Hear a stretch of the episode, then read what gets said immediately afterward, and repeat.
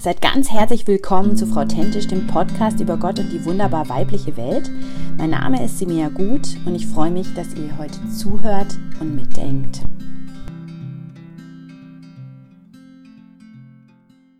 Herzlich willkommen zu einem weiteren Special vom Podcast Frau Tentisch.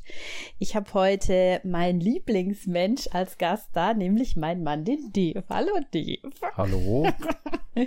Eigentlich weiß ich, es ist ja ein Frauenpodcast, aber er hat gleich am Anfang gesagt, ich will auch mal kommen. Und ich habe gedacht, es gibt ja immer wieder auch Punkte, wo es vielleicht für uns Frauen auch spannend ist, eben die männliche ja, Perspektive oder die männliche Sicht von Dingen einfach nochmal reinzubringen.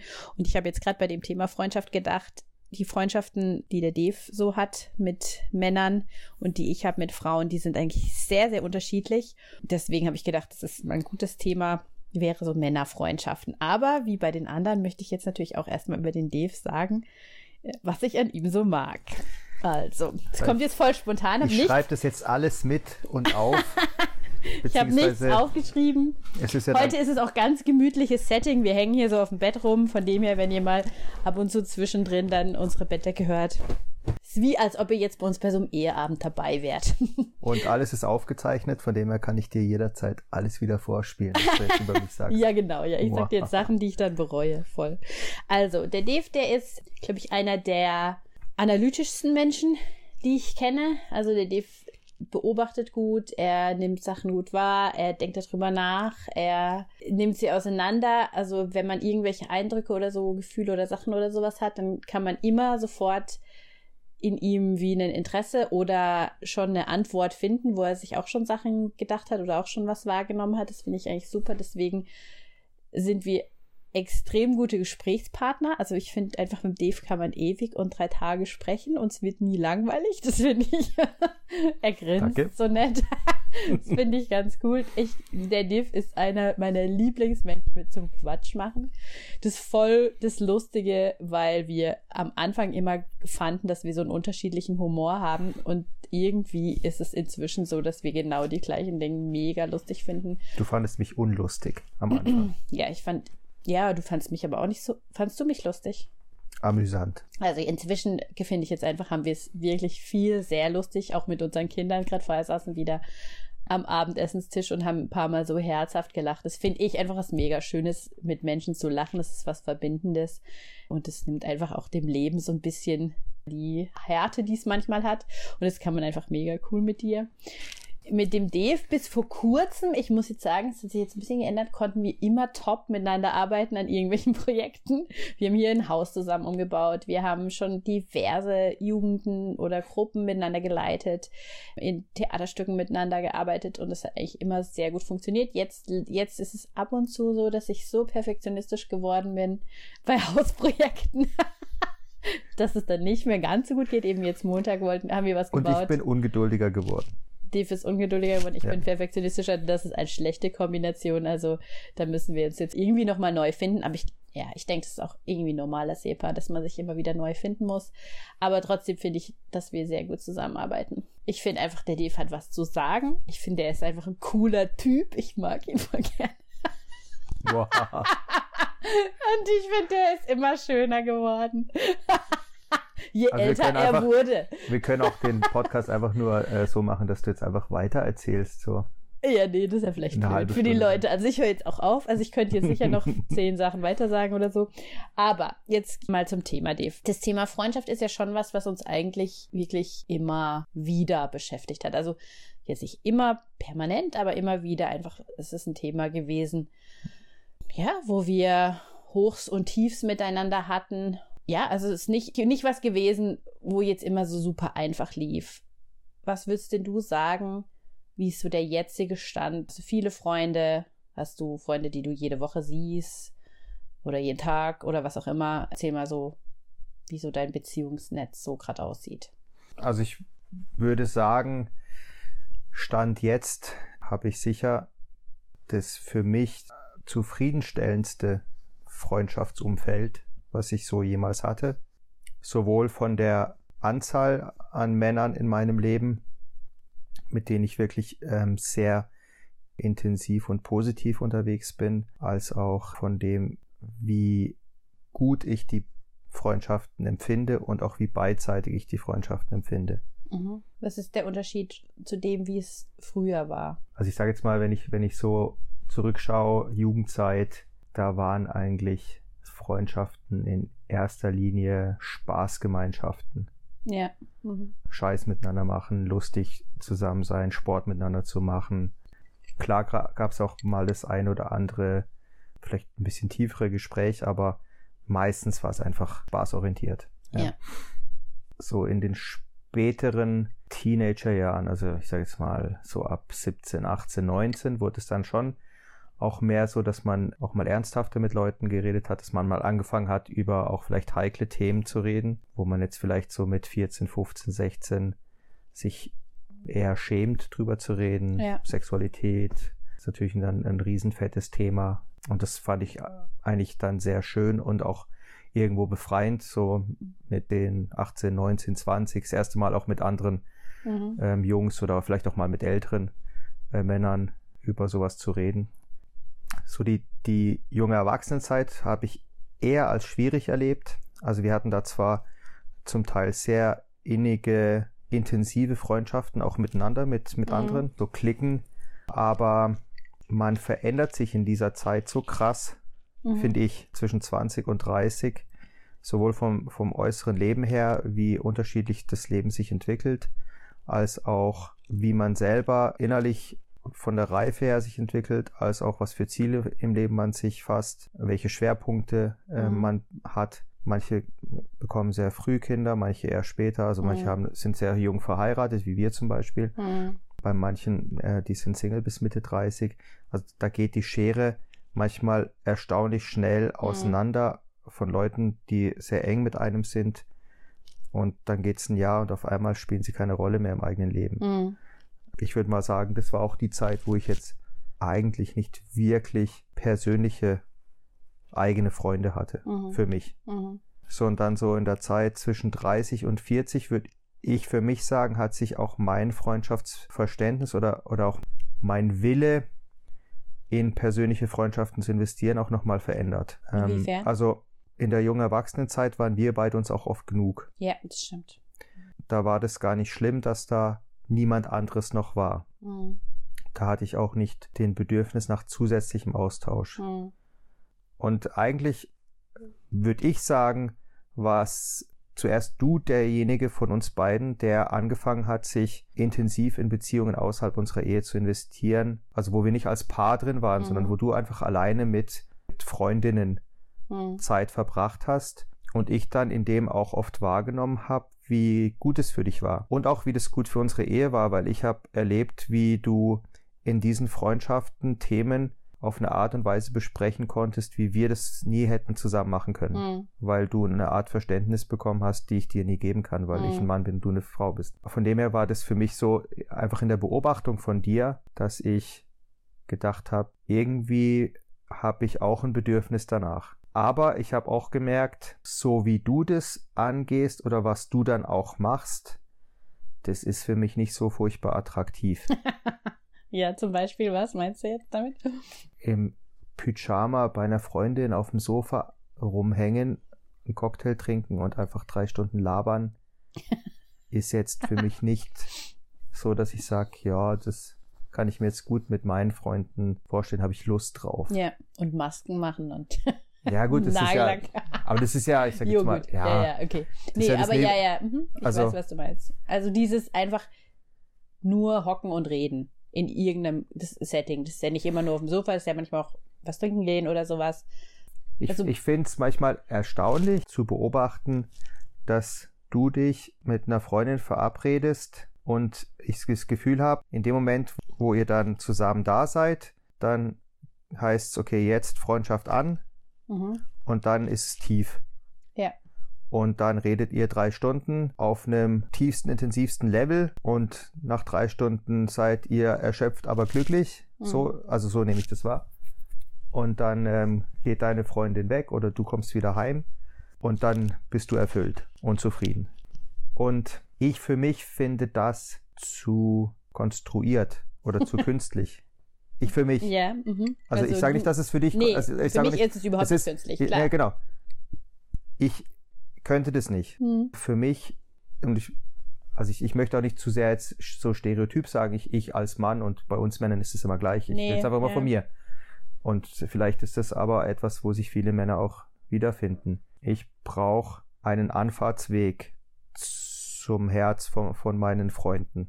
Also ich habe schon Freundschaften, wo ich, wo wir uns treffen, auch zum Reden. Mhm. Ja, also ähm, mein Schwager zum Beispiel, das ist jemand, den, mit dem ich mich auch treffe, einfach zum Reden. Ja. Aber ich merke auch da, es, es gibt einen Unterschied, ob wir auch mal was Cooles miteinander machen und in dem zusammen tiefer reden Mhm. oder ob wir uns einfach austauschen, weil wir einfach so eine Gebetsfreundschaft haben, wo wir auch uns Mhm. austauschen, wie, wie geht's uns und am Ende füreinander beten.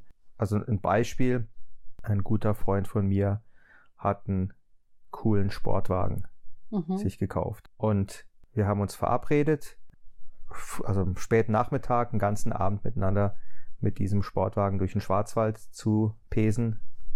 Was heizen, geht? müsste zu man heizen, sagen, ja. einen Geschwindigkeitsrekord auf der Autobahn aufzustellen. Oh Mann, ey. Und dann haben wir noch zusammen Abend gegessen.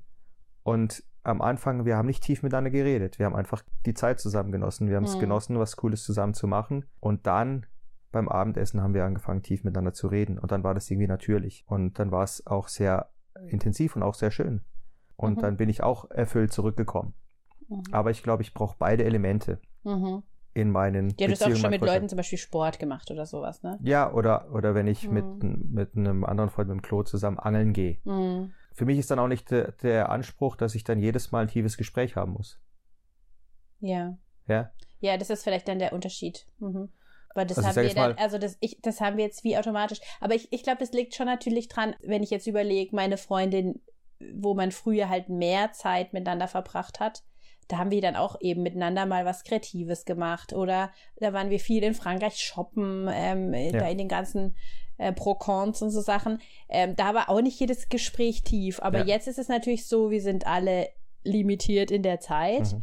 Und wenn man sich dann sieht, dann will man wie die Zeit einfach auskosten, ja. Ja. Also, weil ich meine, die meisten von meinen Freundinnen sehe ich so ein bis höchstens zweimal, eigentlich eher einmal im Monat ausführlich, ja. Hm. Und da ist es natürlich dann so, dass ich sage, jo, was will ich jetzt da nur Smalltalk machen oder nur über meine Kinder reden? Das ist Hm. ja, also das ist auch wichtig, aber halt nicht so wichtig. Aber das ist natürlich schon anders. Da ist es jetzt nochmal die Phase vom Leben, glaube ich, auch entscheidend. Also da hatte ich ja auch dann Freundinnen, wo die Kinder klein waren, wo man dann halt mittagelang auf dem Spielplatz miteinander gehangen ist. Da hat man natürlich jetzt nicht nonstop tiefe Gespräche Ja. geführt. Ja. Das ist einfach jetzt die Phase so, erstens, man, man hat Themen. Das ist auch nicht immer so gewesen, dass man das immer hatte. Eben, wenn du dir dann schon diesen Abend nimmst aus deinem Alltag raus, dass du den halt auch gut füllst. Also so ist Ja. es bei mir. Und ich meine, du machst natürlich auch nicht häufig was mit vielen Nee, von deinen Freunden, ne? Vor allem, also wenn man natürlich so Freundschaften dann lebt wie ich, Ja, dann braucht es halt auch immer Zeit. ja, genau. Das Und ist ein das halber ist- Tag oder Das so. ist auch immer mit Planung Mhm. verbunden,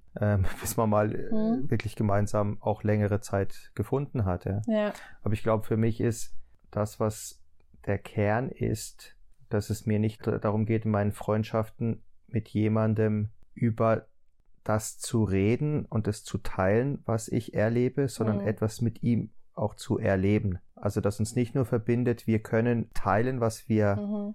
Im Alltag für Erfahrungen machen, Mhm. was wir, was wir für Herausforderungen erleben, was uns, was uns schwerfällt an uns selbst, am Leben und an, an allen möglichen Sachen. Ähm, auch nicht nur über das zu reden, was wir mit Gott erleben, ja. sondern persönlich Erfahrungen miteinander zu machen, Mhm. die mich dann verbinden mit dem anderen. Ja, Also wenn ich an meine Freunde denke, denke ich immer auch an konkrete Dinge, die ich mit diesem Menschen erlebt habe, wo ich mit Freude dran denke. ja. Also wie zum ja, ja, Beispiel ist jetzt spannend. Autofahren, Mhm. äh, angeln gehen, einen Mhm. Fisch fangen, ein richtig geiles Essen essen, Mhm. mit einem äh, beim Geburtstag Axt werfen äh, gegangen zu sein. Mhm.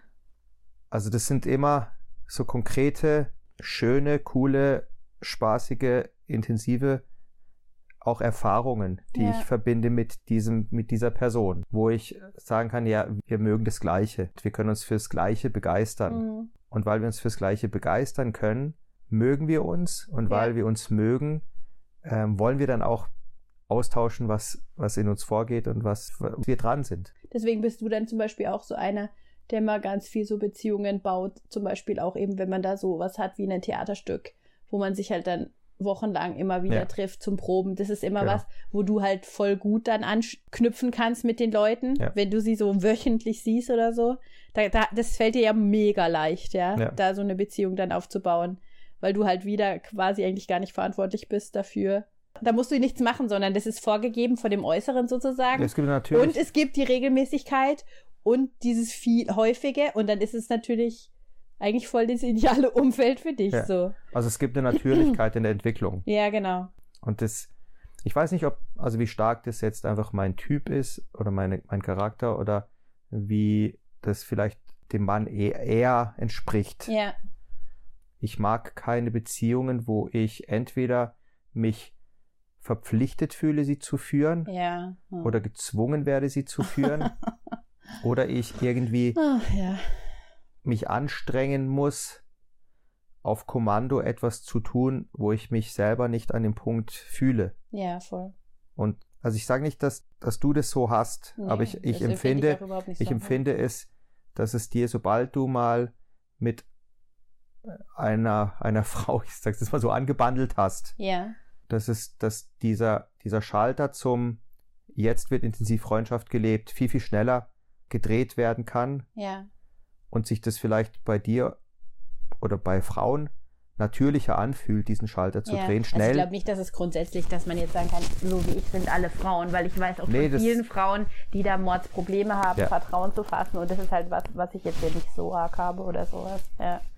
Ja, wobei du hast ja auch da eine Entwicklung gemacht. Also es war jetzt nicht so, dass du immer dich leicht getan hast, ähm, anderen zu vertrauen, auch Nee, anderen Frauen. Aber nicht. jetzt inzwischen fällt es mir Genau. leicht. Beziehungsweise jetzt ist es so, dass ich sage, ich habe nichts zu verlieren. Ja, genau. Wenn, nicht, da- wenn sie mich dann halt nicht mögen, dann ist auch okay. Also so. ja. Aber du hast ja sicher acht bis zehn Ja. Frauen, wo du, wenn du dich mit ihnen triffst, Ja, von 0 auf 100 gehen kannst. ja. Das ist so. Und ich würde sagen, es gibt sicher Männer, mit denen ich schneller auf 100 bin, Mhm. wenn ich mich mit ihnen treffe, aber ich mag es lieber, das Gas langsam runterzudrücken. Mhm. Da fühle ich mich wohler drin. Mhm. Wie kommt es, dass du jetzt Beziehungen hast, wo du sagst, jetzt ist es eigentlich besser, wie es davor war? Also welche Komponente macht es besser? Also ich glaube, was sicher für uns beide wichtig war, war irgendwann die bewusste Entscheidung zu treffen, uns gegenseitig den Freiraum zu geben, Beziehungen zu leben, Ja. ähm, auch außerhalb von unserer Ehe. Wann hat es angefangen? Ich kann mich da an so Zeiten ganz schlecht erinnern immer. Was würdest du sagen? Also eben, wie, wie ich schon gesagt habe, ich glaube, es war zuerst so, dass ich dir den Freiraum gegeben habe, weil ich gemerkt habe, du brauchst es auch. Mhm. Es war am Anfang auch oft so, für dich mal rauskommen aus Familie, Mutter sein, Ja. mal einen freien Abend zu haben und weil es ja nicht immer so geht, dass man halt einen Babysitter sich nehmen kann, war Ja. das halt oft so, dass, weil du natürlich, weil ich bei der Arbeit war und du zu Hause warst, dass ich am Abend gesagt habe, geh, mach was mit deinen Freundinnen, komm mal raus aus dem Ganzen, ich kann mich jetzt um die Kinder kümmern. Mhm. Ja. Ich würde sagen, jetzt im Rückblick, das war so der Anfang und dann, das, dass ich eben das beobachtet habe. Und irgendwann haben wir natürlich schon auch gemerkt, hey, äh, wir müssen eine bewusste Entscheidung treffen, das auch beidseitig zu machen. Das war, wenn ich das richtig im Kopf habe, sogar ganz stark auch von dir, dass du gesagt hast, hey Dave, mach doch auch mal was Mhm. mit jemandem. Und das kam dann zusammen zu dem, dass ich da auch gedacht habe, ich hätte das gerne, aber mir hat zu der Zeit oft auch so das gefehlt, mit wem eigentlich. Und ich glaube, was mir sehr geholfen hat, war ähm, dann unser Gemeindewechsel vor fünf Jahren, weil wir halt so lange in der alten Gemeinde waren und und viele Beziehungen, die über Jahre gelaufen waren, natürlich zu Ende gegangen sind. Das habe ich ja schon erzählt vor, mit so junger Erwachsener-Zeit und so Mhm. Und ich in der Funktion als Pastor mich dort auch schwer getan habe, dann Ja. einen Rollenwechsel vollziehen zu Das können haben zu wir einem beide Freund. schwierig gefunden, ja. Genau, ja. Mhm. Also die, die natürlicherweise Freunde waren über lange Mhm. Zeit, da hat sich vieles wie äh, auseinander entwickelt. Ausgeplätschert, Ja. Mhm. Ja, und das so aus, ausgelaufen.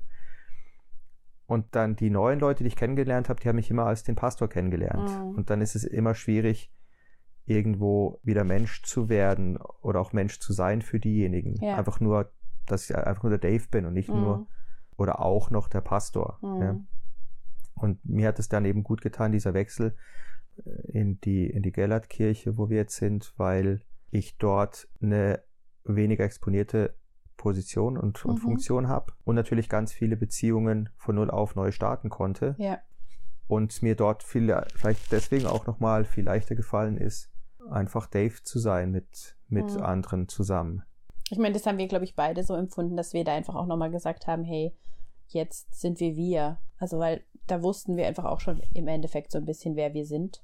Und dann hat man eben auch nicht mehr so Bock auf so Spielchen und auf Ja. so Verstellen und so Zeug gehabt, was man ja schon, wenn man so ein junger Erwachsener ist, will man ja irgendwie schon immer noch, dass die Leute einen mögen und, und Ja. lauter so Zeug oder eben dann, weil du Pastor warst, dann hat, hat man schon so ein bisschen so das Gefühl, ja, wenn man jetzt irgendwie zu extrem ist oder wenn man zu Leuten nicht nett ist oder sowas, dann, dann, dann übertragen die das auf die Gemeinde oder einfach so, so, so ganz viele so Gedanken oder Sachen, die Mhm. man da halt noch hat, wo schon ich das auch so bestätigen würde, als wir dann halt die Chance hatten, es nochmal zu machen, haben wir, wie gesagt, jetzt richtig und voll und eben, wenn halt es dann nicht funktioniert, dann ist es so, dann hat man aber auch nicht sowas 50 Jahre altes verloren, sondern halt sich zweimal mit jemandem getroffen Genau, und es war halt nicht so geil oder sowas. Das Ja. hatten wir auch. Also Ja. das muss man ja auch sagen. Was ich jetzt aber noch spannend finde, weißt wir haben ja immer auch Freundschaft zusammen mit anderen gelebt. Ja. Was würdest du denn sagen, warum wurde es plötzlich wichtig, dass jeder sein eigenes noch hat? Weil eigentlich haben wir die ganze junge Erwachsenenzeit eigentlich Gemeinschaft, gemeinschaftliche Freundschaften gelebt. Ja. Ich glaube, das hängt ganz stark auch an der Entwicklung unserer Ehe und auch an unserem Bild von dem, wie Ehebeziehung sein sollte. Ich sage jetzt mal am Anfang waren wir fast so ein bisschen symbiotisch. Ja. Das war ja auch was, was man uns oft vorgeworfen hat. Mhm. Wir waren oder, einfach mega gern zusammen. genau. Mhm. Und also was heißt nicht vorgeworfen, aber was man uns zurückgemeldet hat, so Mhm. wir, man, man erlebt uns gar nicht alleine, sondern immer Mhm. nur so als Doppelpack. Und ich meine, es ist ja auch was, was mich hier immer noch begeistert und erstaunt sein lässt, wie gut und wie schön wir es einfach zu zweit miteinander haben, immer Mhm. noch. Mhm. Und das hatten wir von Anfang an. Aber eben weil wir uns so genug waren, so gerade in dieser jungen Erwachsenenzeit, so in den Zwanzigern, Mhm. und weil wir auch zufrieden und glücklich waren miteinander, Ja. war gar nicht der Gedanke, hey, es bräuchte etwas zusätzlich oder etwas Mhm. außerhalb von unserer Ehe. Zumindest für mich war das ein ganz wichtiger Punkt oder eine wichtige Erkenntnis und natürlich auch eine wichtige Erfahrung zu merken, wenn du gute Freundschaften außerhalb unserer Ehe hast mit Mhm. anderen Frauen, bist du eine zufriedenere Frau und für mich damit auch eine tollere Ehefrau. Ja. Was mir auch geholfen hat, war, am Anfang war so ganz stark bei mir auch so dieses Denken, das war auch völlig überzogen und übersteigert eine Zeit lang. Wenn du ein Problem hast, muss ich das für dich Mhm. lösen. Mhm. Ja, das, da hatten wir auch immer wieder Konflikte an der Stelle, Mhm. weil du manchmal äh, nicht mich als Lösung wolltest, sondern Mhm. als Partner. Du bist gekommen mit irgendwie einem Problem oder mit einer Sorge und ich habe gedacht, jetzt muss ich ran und muss das halt das Problem für dich beseitigen. Ja? Ja. Da habe ich mir natürlich auch manchmal eine Last aufgeladen, die nicht meine Last ist und die ich mir auch nicht auflegen darf und muss.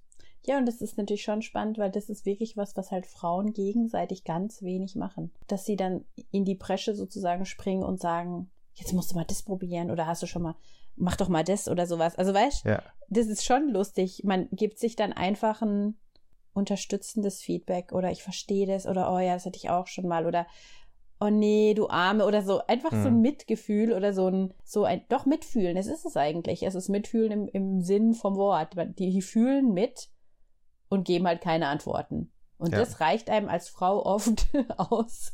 Und das stimmt, da erinnere ich mich auch, dass ich ganz oft dann zu dir gesagt habe, du musst doch jetzt mich nicht retten.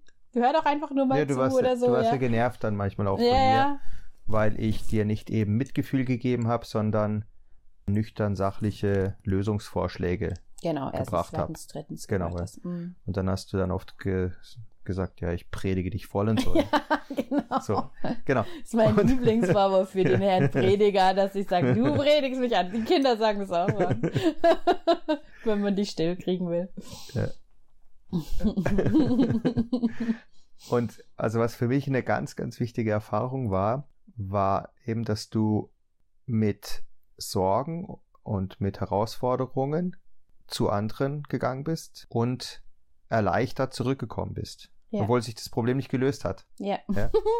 Das war so der erste Teil vom irgendwie auch Loslassen von dir. Hm.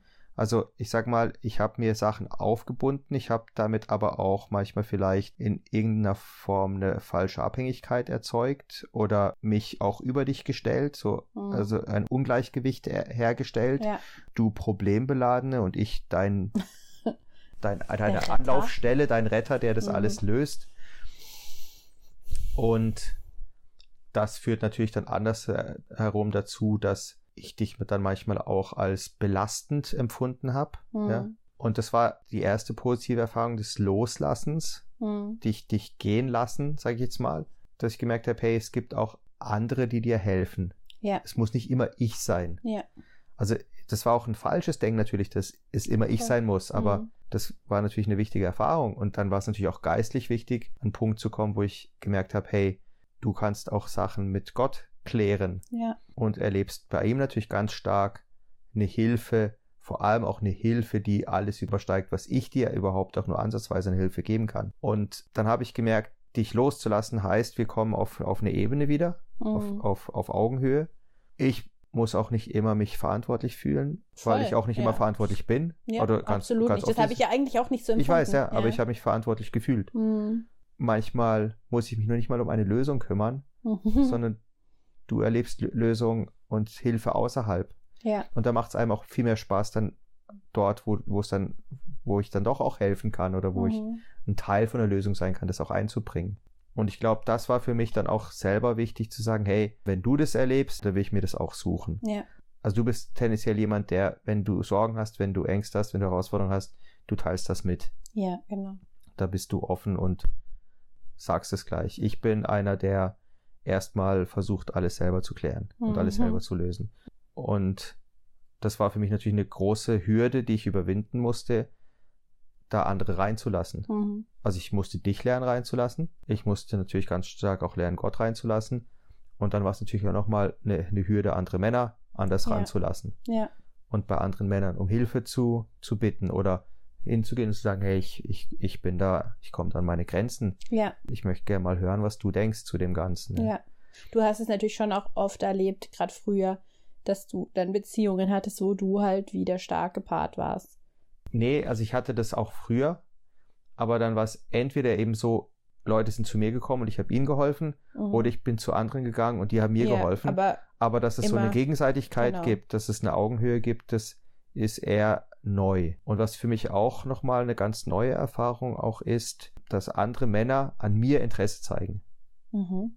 und dass sie auf mich auf mich zukommen, Ja. dass sie mich fragen, wie geht's dir, dass sie die Initiative ergreifen. Ja. Das hatte ich früher eigentlich nur, wenn jemand bei mir Hilfe gesucht hat. Wenn jemand gesagt hat, hey, mir geht's schlecht, kannst, können, wir, mal, können wir uns mal treffen. So, also ich als Pastor, ja. Mhm. Dann, dann sind Leute gekommen und dann habe ich einen Termin gemacht und dann sind sie zu mir ins Büro gekommen oder zu uns nach Hause und dann hat man sozusagen ein seelsorgerliches Gespräch geführt, aber es war ja Mhm. keine Freundschaft. Nee, genau. Dann war ich in der Funktion Mhm. und ich war ein Helfer. Aber also ich glaube, das ist mir erst in den letzten vier, fünf Jahren passiert, dass Leute mir anrufen oder mir eine, eine WhatsApp schreiben, hey, ich wollte mal hören, wie es dir geht. Also wie es mir, Dave, Ja. geht. Das ist eine neue Erfahrung für mich. Ja, ist es so eine Berufsproblematik dann quasi? Oder glaubst du, es lag einfach auch an dir und wie du als Typ bist? Oder glaubst du, dass es den meisten Pastoren so geht?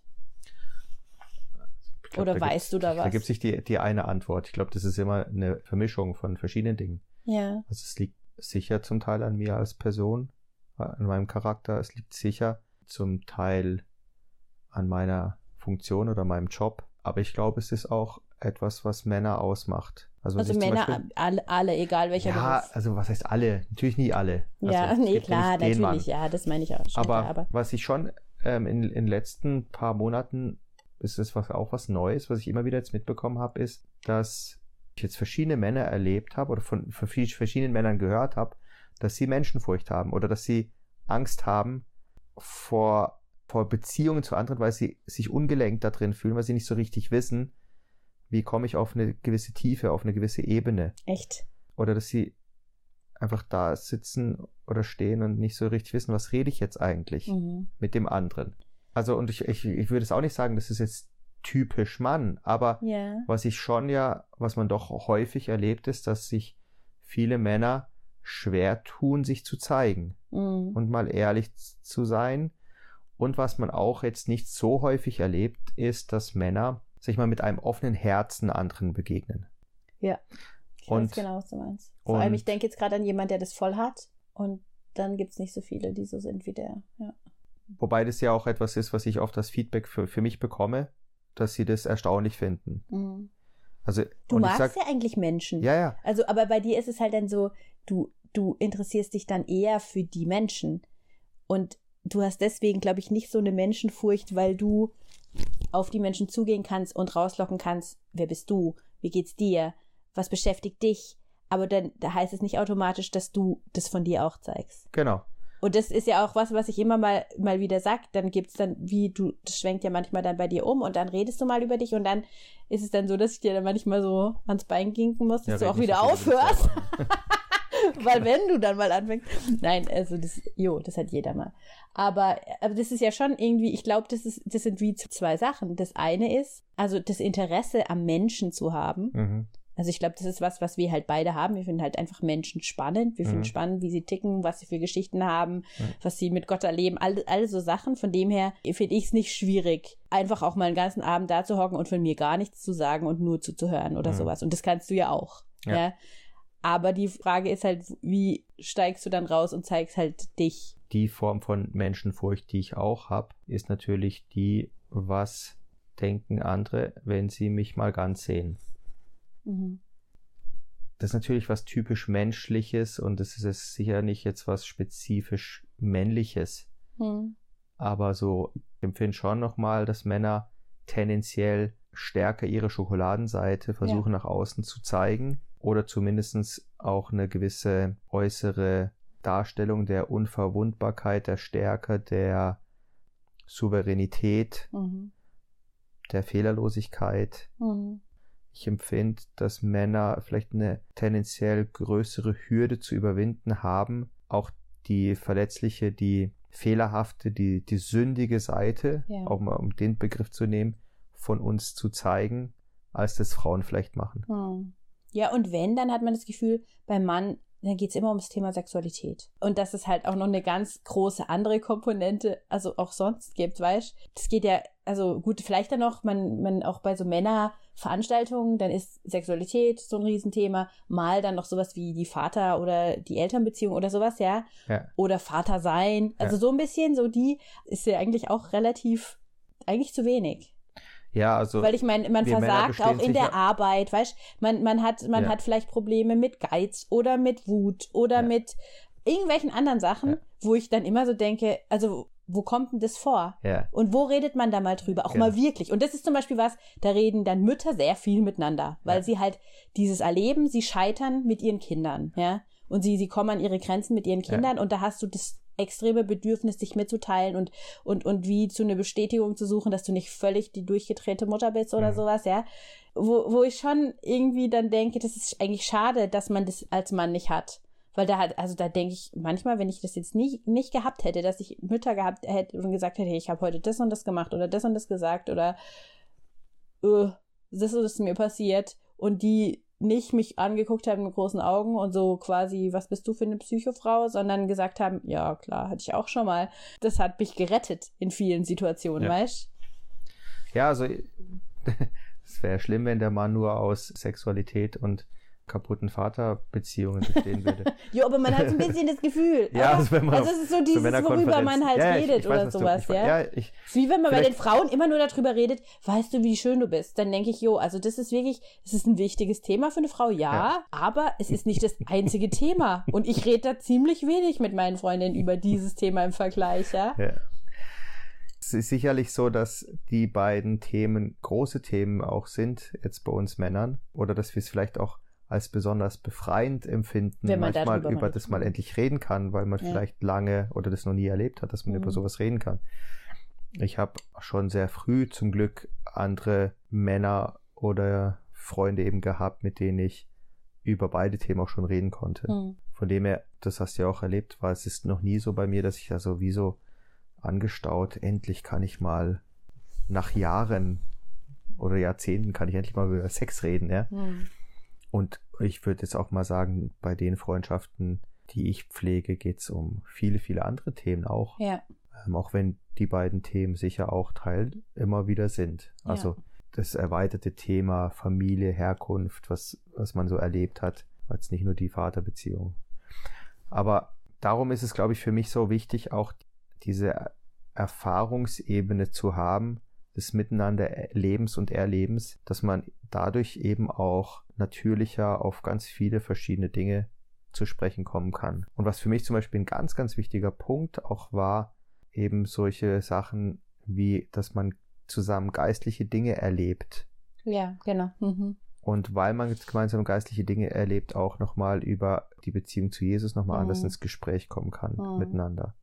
Und ich, ich kann jetzt nur auch an der Stelle nur von mir reden, was sicher für mich eine ganz, ganz wichtige Erfahrung war, die mir auch jetzt in Freundschaften hilft, ist, dass ich mich auch Jesus gegenüber emotional nochmal in den letzten Jahren ganz anders geöffnet habe, viel weniger kontrollierend in Mhm. meiner Beziehung zu ihm bin. Mhm. Also sprich steuernd, was Ja. passieren darf und was nicht, dass es mich sicher auch nochmal freier gemacht hat, auch in meinen Freundschaften weniger kontrollierend zu sein. Mhm. Also man kann ja auch sehr genau steuern, wie was in Freundschaften passiert und was nicht passiert. Voll. Ich kann sehr genau steuern in einem Gespräch mit einem anderen Mann, wie weit ein Thema geht und wie tief ein Thema geht oder welches Thema angeschnitten werden darf Ja. und welches nicht. Das heißt, ich, ich kann da voll am Steuerrad sitzen und es passiert an einem Abend nur das, was ich will. Und in vielem habe ich auch meinen Glauben zu Jesus so gelebt. Mhm. Ja, ich habe gesagt, was er darf und was er nicht darf. ähm, oh, schlimm, ja. das war ja sicher etwas, was wir beide jetzt ja auch in den letzten Jahren ganz stark gelebt haben, dass wir gesagt haben, wir wollen uns befreien Ja, von unseren eigenen Auflagen und wirklich Gott mal Gott sein lassen, mhm. auch wenn er vielleicht Sachen macht, die uns am Anfang Die- völlig überfordern die und, und die ja. wir nicht verstehen und die Mhm. uns unseren Verstand in die Luft sprengen und auch Mhm. unsere Theologie. Mhm. Ja. Und das war natürlich für mich als Theologe ja gerade eine echt fette Pille zum Schlucken. ja. Ja. Aber meine Beziehung zu Jesus hat sicher eine Intensität gewonnen in den letzten Jahren, die ich so noch nie hatte. Und ich glaube, das hat mir sicher auch geholfen, in manchen Beziehungen nochmal freier zu werden, entspannter zu werden, weniger steuern zu sein, Dinge auch mal geschehen zu lassen, auch Sachen nicht aufzuhalten, die passieren. Mhm. Also auch mal, dass Themen sich aufbauen können Mhm. und ich auch sage, ich will jetzt da nicht aus Scham oder aus Angst oder aus was auch immer für Gründen das aufhalten. Ja. Ja, also ich habe auch Sachen erlebt, dass Leute mich auf Themen angesprochen haben, wo ich wahrscheinlich früher sehr ausweichend gewesen wäre und heute Ach. sag, nee, ich rede jetzt darüber. Zum Beispiel. Ich habe einen Menschen, der hat mich einfach mal auf mein aktuelles Glaubensleben angesprochen, wo ich mit Jesus so dran bin. Und es war für mich, eine, ich bin aus allen Wolken gekippt, es hat mich noch nie jemand gefragt. Mhm. So, Mhm. direkt. Mhm. So, wo bist du gerade dran mit Jesus? Und ich weiß, früher hätte ich da dran, da rumgeeiert so ein bisschen und hätte den abgewürgt, ja. Hm. Da, da habe ich gemerkt, hey, nee, ich möchte mich dem mal stellen. Mhm. Ich möchte so eine Frage zulassen. Und das war nicht nur so, dass es wichtig für mich war, die Ja. Frage mir zu stellen, sondern es hat mich natürlich auch verbunden mit ihm. Natürlich. Also ja. die Frage werde ich Die immer war- mit ihm verbinden. Und die war voll der Beziehungsöffner eigentlich Genau, ja. zu ihm. Genau. Mhm. Ja. Würdest du denn sagen, dass du bei den Leuten, mit denen du jetzt eine gute Beziehung hast, dass du das wie relativ schnell gespürt hast, wer das sein wird? Nein, also bei manchen schon, aber Ja. bei anderen auch nicht. Okay. Also es hat auch bei manchen ein bisschen länger gedauert. Da hättest du es gern gehabt oder da hat es dich dann überrascht, dass es genau die Person Beides. war? Okay. Beides. Also das ist für mich sowieso eine wichtige Erkenntnis. Es gibt Leute, da stimmt der Ersteindruck total, aber man kann sich im Ersteindruck auch so brutalst Ja, täuschen. Mhm. Und es gibt manche, die für einen empfunden vielleicht ein bisschen schräg, ungewohnt, hölzern daherkommen, die super coole Typen sind. Mhm. Ja. Aber ich meine, es gibt auch Leute, die kommen super cool daher. Mhm. Und wenn du sie ein bisschen näher kennenlernst, denkst du, ui, das wird aber. Ja, und es gibt das, einfach auch nee, Leute, die sind auch nur- nicht, ja. Für eine gewisse Phase richtig Ja, genau, ja. und wichtig. Und, Und das hat glaub, sich dann nach einem Jahr schon wie ausgereizt sozusagen oder Ja. sowas, ja. aber ich glaube, ich bin da eben auch noch mal geduldiger geworden oder vielleicht auch wohlwollender Menschen gegenüber, dass ich ihnen die Zeit lasse, dass ich sie kennenlernen kann und sie mich auch kennenlernen Ja. können. Weil ich meine, ich habe das ja auch schon diverse Male erfahren, dass Leute mit meinem Erstauftreten Mühe hatten. Ja. Ja. Also früher hieß es immer, ich bin arrogant. Ähm, ich weiß, ich bin anfangs oft erstaunlich zurückhaltend. Mhm. In, oder gerade wenn ich irgendwo neu bin, bin ich eher ruhig. Wenn ich da mal ho ho- hochgefahren bin, ja, also dann kann ich ja schon Ja. der, der Showman sein. Aber also das ist manchmal interessant, wenn Leute, wenn ich Leuten sage, ja, ich bin, ich habe schon einen gewissen schüchternen Anteil. Mhm. Also wenn ich irgendwo neu, neu bin, das Umfeld nicht kenne, dann bin ich sehr ähm, zurückhaltend und still. Und dann kann ich natürlich auch sehr unzugänglich wirken, weil ich nicht so überall hinkomme, ja, hier bin ich. Mhm. Und von dem her ist es ja auch schön, wenn Leute mir Zeit geben, dass ich Mhm. warm laufen kann, dass ich Mhm. mich finden kann, dass ich ankommen kann und dass man mich nicht nach dem Ersteindruck schon irgendwo schubladisiert hat. Ja. Und dann ist es eben, weil ich das brauche, auch wichtig, dass ich das selber anderen gegenüber zeigen kann. Was willst du noch sagen als, also weißt du, wie, wie viele Menschen brauchst du wirklich? Kann ich nicht sagen. Ich würde mal für mich sagen, ich kann, ähm, ich vertrage sehr viele Menschen in meinem Leben. Mhm. Und ich genieße auch, wenn viele Menschen in meinem Leben sind. Mhm. Aber ich würde auch sagen, ich, ich muss auch schon auch lernen, mich zu konzentrieren. Ja. Oder wir beide. Ja, wir beide. Also das ist sicher etwas, wir, weil wir sehr kontaktfreudig geworden sind und Ja. sehr gerne Leute einladen, gerne Leute um uns haben, dass wir dann auch schon sehr gezielt auswählen lernen mussten, mit wem verbringen wir wirklich intensivere Zeit und, und häufiger Zeit als mit anderen. wir sagen dann immer so, was sind die wirklichen Herzensmenschen? Ja, Also wo unser Herz andockt, ne? So die Must-Have-Menschen. Genau. Das klingt jetzt natürlich hart, weil es so. Ja, aber ich meine, wir Aber- sind auch für Leute nice to have. Ja, Menschen. genau, ja. Ja, klar. Also stimmt. von dem her. Ja. Ja. Und So. ich würde ich würd nach wie vor sagen, ich glaube, für mich das Wichtigste sind schon, dass wir zu, äh, gemeinsame Freunde haben. Mhm. Ja.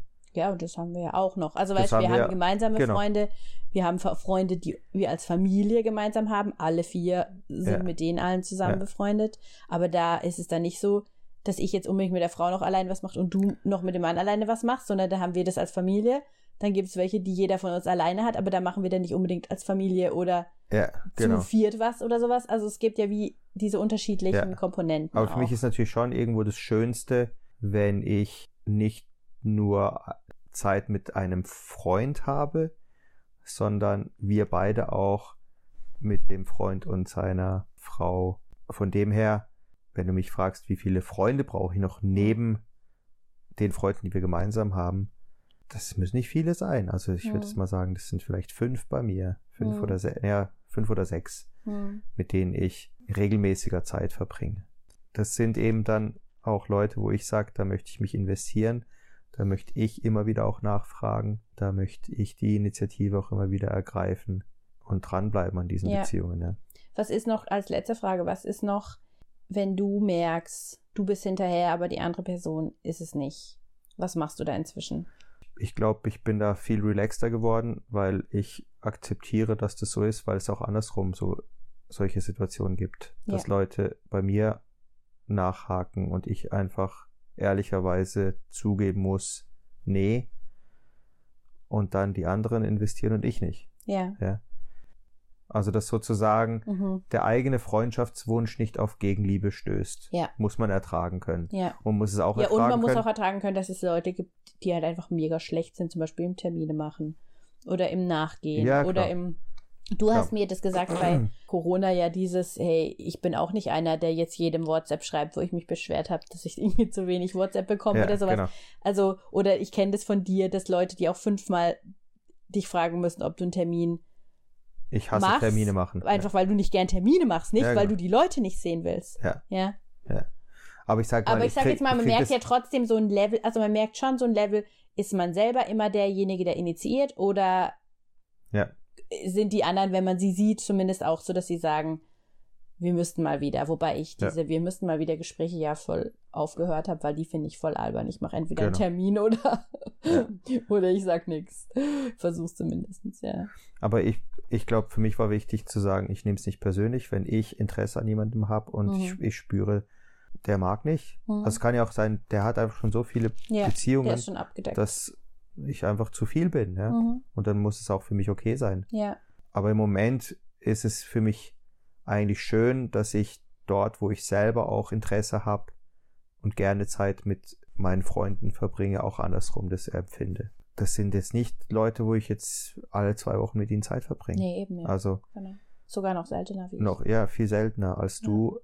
Also ich glaube auch, es ist die Frage, in vielen von den Sachen sind es einfach Unterschiede zwischen Dave und Semir oder sind es Unterschiede zwischen Mann und Frau? Sind es Unterschiede an unterschiedlichen, weil wir sehr unterschiedliche Typen auch sind? Das weiß ich nicht. Also, liebe Zuhörerinnen, wir sind gespannt, wenn ihr das gehört habt. Ja, genau. Und wenn ihr mit euren Männern vielleicht sogar das gehört habt, dass ihr uns zurückmeldet, wie viel von dem, was wir jetzt gerade geredet haben. Ja, stimmt. Das wäre sehr spannend. Findet sich bei euch wieder. Und wie viel gar nicht. Genau. Oder schwer verständlich oder super nachvollziehbar. Da bin oder ich gespannt. arrogant. Danke. genau. Also ich danke dir, Schatzi, dass du mitgemacht hast. Es hat ich, viel Spaß gemacht, ja, ich immer. bin schwerst geehrt, dass ich der erste Mann bin, der, der bei erste, Frau Authentisch dabei sein Wahrscheinlich darf. einzige Mann, genau. Ja, ja, wir können das ja auch zu einer regelmäßigen Folge machen. Jetzt hat er sich gerade selber eingeladen, habt ihr es gemerkt? Genau. okay. Ja, wir wünschen euch einen schönen Tag oder Abend. Das war jetzt die letzte Folge von unserem Freundschaftsspecial. Ähm, falls ihr die Folgen davor verpasst habt, dann müsst ihr euch unbedingt noch anhören. Da sind diverse, sehr spannende Sachen einfach dabei, die uns helfen können, einfach Beziehungen gut zu leben.